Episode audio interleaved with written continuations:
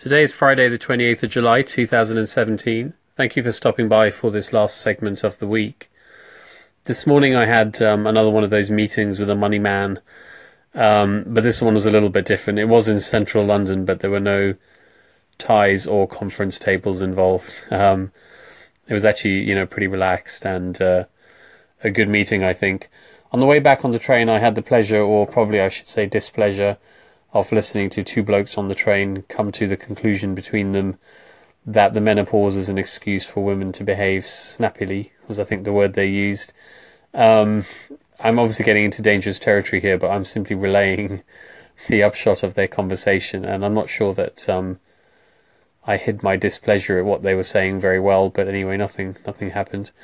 Um, I had a really interesting meeting this uh, this sort of late afternoon with the founder of um, an organization that um, provides veterinary healthcare to dogs that live with homeless people on the streets of London.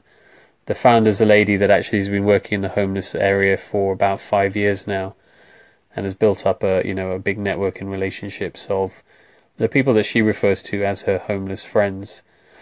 Um, this organization is not a charity, and the reason she hasn't registered as a charity is because she says that uh, many homeless people would have an adverse and distancing reaction to the word charity. Um, it was really interesting talking to her because, like many people, I imagine I don't have any experience really of homeless people, and you know there was a lot of nuances and insights that she shared with me that would be hard to get um, or to kind of just uh, construct on your own. Um, I must admit, it was disappointing to hear about some of the experiences she's had with veterinary colleagues.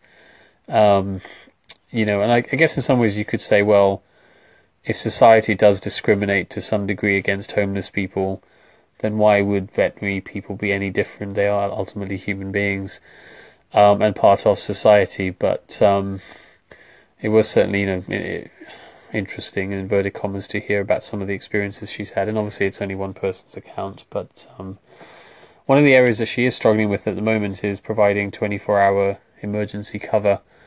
Um, you know, ultimately they do provide sort of healthcare to the dogs while the dogs, you know, remain on the streets, but they do need to have a facility that if they need to be seen out of hours, for example, at a practice, they can be. And she's, you know, not asking for that for free. She's um, offering to pay but um, it seems like she's struggling somewhat to get that uh, arranged in a sort of reliable way.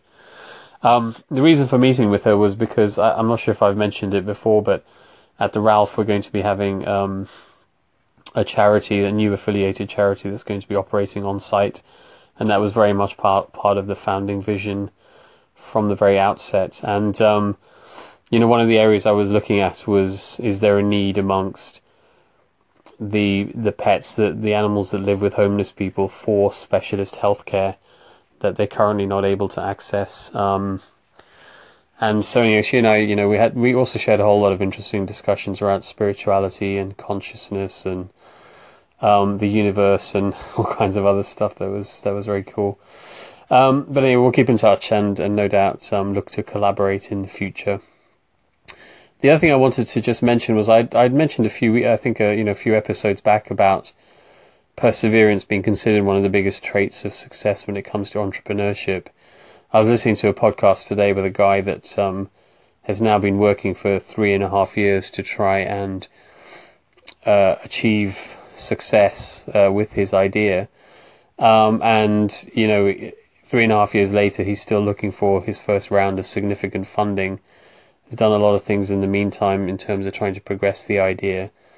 Um, you know, and I talked in that previous episode, I think, about some people going on for too long and other people giving up just before they were about to, you know, achieve success. And, and who knows where he is in that spectrum.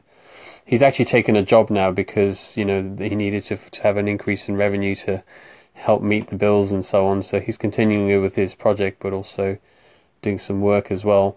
But the guy that was interviewing was asking him about um, founder depression, which is certainly a concept that some people say doesn't get enough attention, and also the so-called trough of sorrow that sometimes people get into. But anyway, I just wanted to mention that. Um, so take chances, be compassionate, live in a beautiful state, have a great weekend, and I'll catch you on Monday. Cheers.